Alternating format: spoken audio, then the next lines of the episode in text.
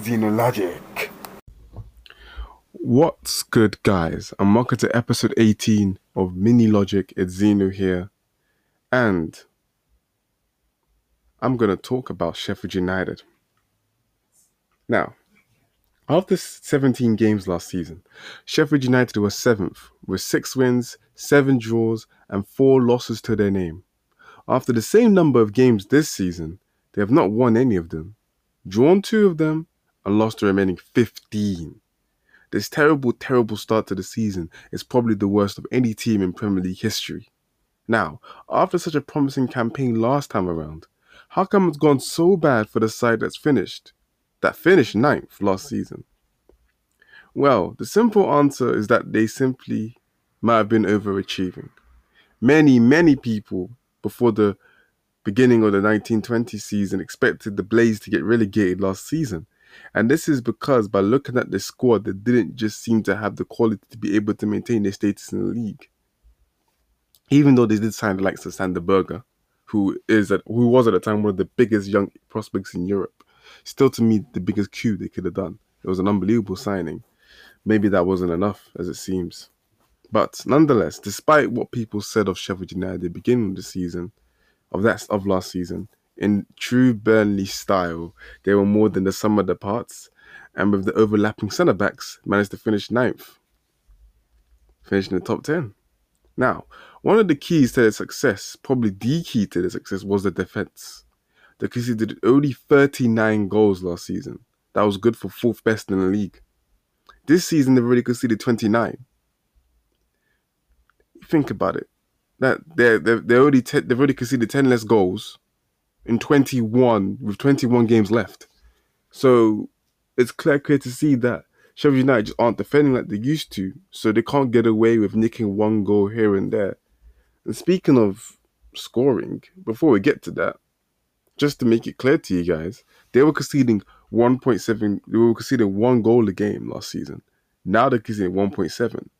Now, that 0.7 of a goal makes a huge difference if you're not the most prolific of scorers. And Sheffield United definitely aren't prolific.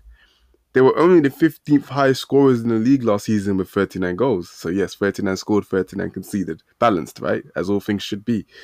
Nonetheless, this season they've only scored eight times. Eight times in 17 games. It's not the same rate in which they were going last season. So, conceding more scoring less. Hmm. David, David McGoldrick, by the way, has scored half of their eight goals this season. No offense to David McGoldrick, but when you have McBurnie, which you bought for 17 million, and you have Rhian Brewster, who you bought for 24, you wouldn't expect the third choice striker to be scoring that many, half the goals. I don't think Brewster's even scored this season. McBurnie might have. The strikers ain't doing enough. And we're going to get to why maybe the strikers ain't doing enough. Nonetheless, it's quite clear to see that they're not scoring enough and they're not defending like they used to. Now, how come that might be the case? What reasons could there be? Are they internal or are they external? Maybe it's the crowd. After all, Sheffield United haven't been the same since the COVID 19 enforced break. They had lost the momentum that they gathered with their sweet run. And with these smaller sides, having the crowd at home is a huge advantage. I, re- I remember watching Sheffield United at the beginning of the season pre COVID, and the home games, they were just so good. They used to push teams. They used to push teams. Give they gave Liverpool the toughest game before their run got ended.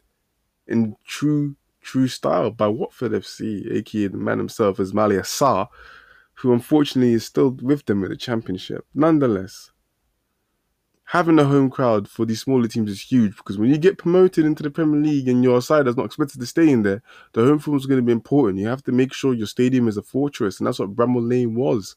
Now, without the crowd, the edge is lost. It doesn't feel quite like home. Another reason could be maybe the missing Jack O'Connell, who was ruled out for the season with an ACL injury back in September. He's an important player and a consistent performer last season as one of the overlapping centre backs. He obviously had a good partnership with John Egan and Chris Basham. Obviously, I think there's another centre back, but I can't 100% remember who he is. But I think it's Chris Basham. But I feel like there's one more guy. Uh, anyways, nonetheless, point is, Jack O'Connell is not there anymore. And sometimes missing that one player in your side of Sheffield United's level can make all of the difference. it can almost throw your whole team out of whack. Now, when I watch Sheffield United, I feel like they haven't really changed from what they were playing like last season. The difference is that teams have them sussed and they aren't good enough to impose themselves on teams and also to have a plan B.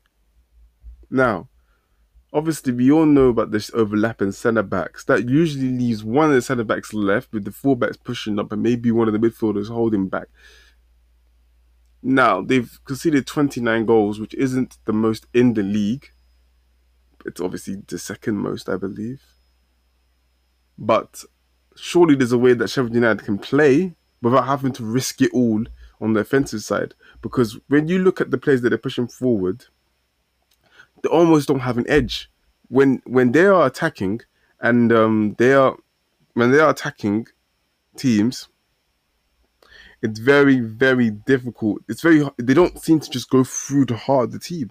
If you understand what I'm saying. Last season it was kind of like, you know, they were getting in behind defenses and they were creating plenty of opportunities. Well, enough opportunities for them to get the results they needed. And this season it hasn't feel like it's been quite the same.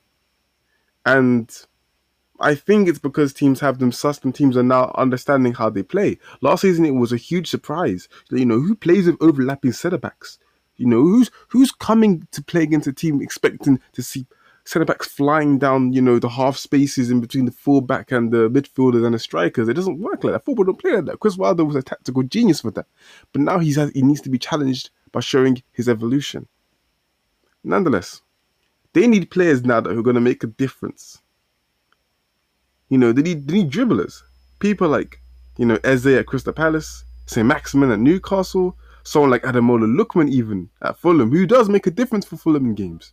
One of the reasons why they've managed to, you know, get back on track and not be as bad as Sheffield United is because of players like Lookman making the difference. People like Cavaleiro, basic players that will take them on. And you feel like Sheffield United lack that. They're a very industrial, hard-working team.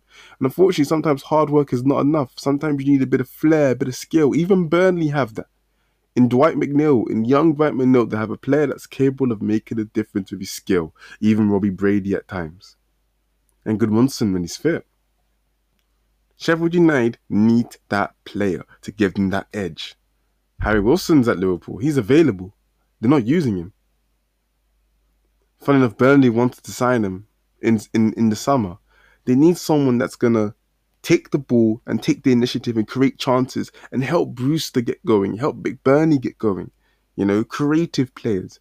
And maybe that might have to result in a change of system, but you got to do what's best because right now this is not working. If Wilder continues to be stubborn and continues to believe that this system will work eventually, it's not going to happen. Unfortunately, Premier League is too harsh a reality for you to depend on the same system. You know, I watched this video the other day on Tifo Football. Shout out Tifo Football. I don't think they need it. I'm a much smaller um, channel, but I'm gonna say it anyways because I respect the content. Nonetheless, I watched this video on Newcastle, and it was called "What if Newcastle United attacked?" And basically, what they said, what they understood the situation is that Steve Bruce would play an encouraging system, like a 4 4 2 or 4 2 3 1, which encourages more attacking players. And, you know, it will work well for one or two games, and then it won't work well for another one or two games. And then he will lose faith in that system, then revert back to a boring five at the back system, prioritizing defensive solidity over, you know, attacking flexibility and versatility and skill and ability. I think I said ability twice there, but nonetheless, and I feel like this is what Sheffield United. I'm not saying that they're, they're doing that right now. In fact, they're probably a bit more of an offensive team than Newcastle. I don't think there's any team that's as defensive as, as Newcastle are.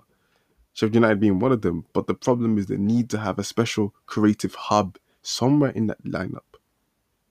They need to have a striker that will drop back. McGoldrick is trying his hardest. I've seen him. He's working hard, trying to get the ball in positions, but he's not he doesn't have the quality, unfortunately. Unfortunately, he just doesn't have the quality. He's not at that level. They need someone a bit better than that, you know, someone that can give them more. Like I said, someone like a Eze, someone like I say Maximin or Ademola Lookman, you know. After all, yeah, they, they, are, they don't seem to have players that seem to take the initiative. They haven't scored from a successful dribble all season. Obviously, there's three other teams, but those three other teams aren't doing as badly as Sheffield United are, you know.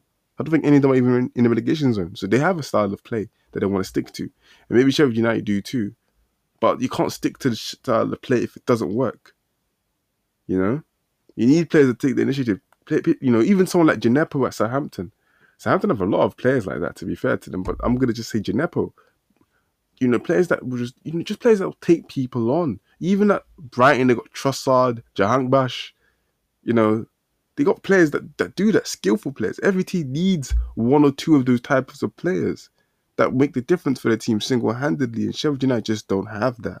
I don't know how many times I'm going to say it, but I just want to make sure that you guys know what I mean here. You know? And, you know, as well as the fact that they haven't scored from a successful dribble all season, they also are creating the least amount of goal creating actions per 90 0.56. That's just about one goal creating action per 90 minutes. Every other 90 minutes. It's not good enough. They should be creating at least one a game if you're going to try and get out of the situation. Now, the January transfer window is open, so maybe this episode I've made is perfect timing if Chris Wilder ends up hearing this. or anyone from Sheffield United hears this, because I think the solution potentially can be that simple. When I've watched their games, they've been very encouraging, but they've always lost by maybe an error from their side or a mistake or a lack of concentration or a lack of focus, you know, and also just generally just a lack of quality. If Sheffield United had the level of player they needed to get the results they needed, then they would be getting the results. Last season, it just seemed like I reminiscent of Reading's 06 07 season where everything was just working well. The next season became much more of a slog. Almost like Norwich when they started the season last season where Pukki was on fire. How long could that last for? It cannot last forever. Some things are not made to last. Sheffield United naturally are not a Premier League team, and that's just it sucks for me to say that, but that's just the truth. But that's the situation with Sheffield United. I know you guys probably wouldn't expect me to talk about them, but I felt like this was really a subject of interest to mine because of how well they're doing last season and the fact that they haven't really changed much. But they're not getting anywhere near the same amount of results. All the 1 nils they were getting are now turning into 1 nil losses, 2 nil losses. But um, that is going to be all for today's episode. I hope you guys enjoyed. Make sure to follow the podcast if you're not already following, and I'll see you in the next episode. Mini Laje.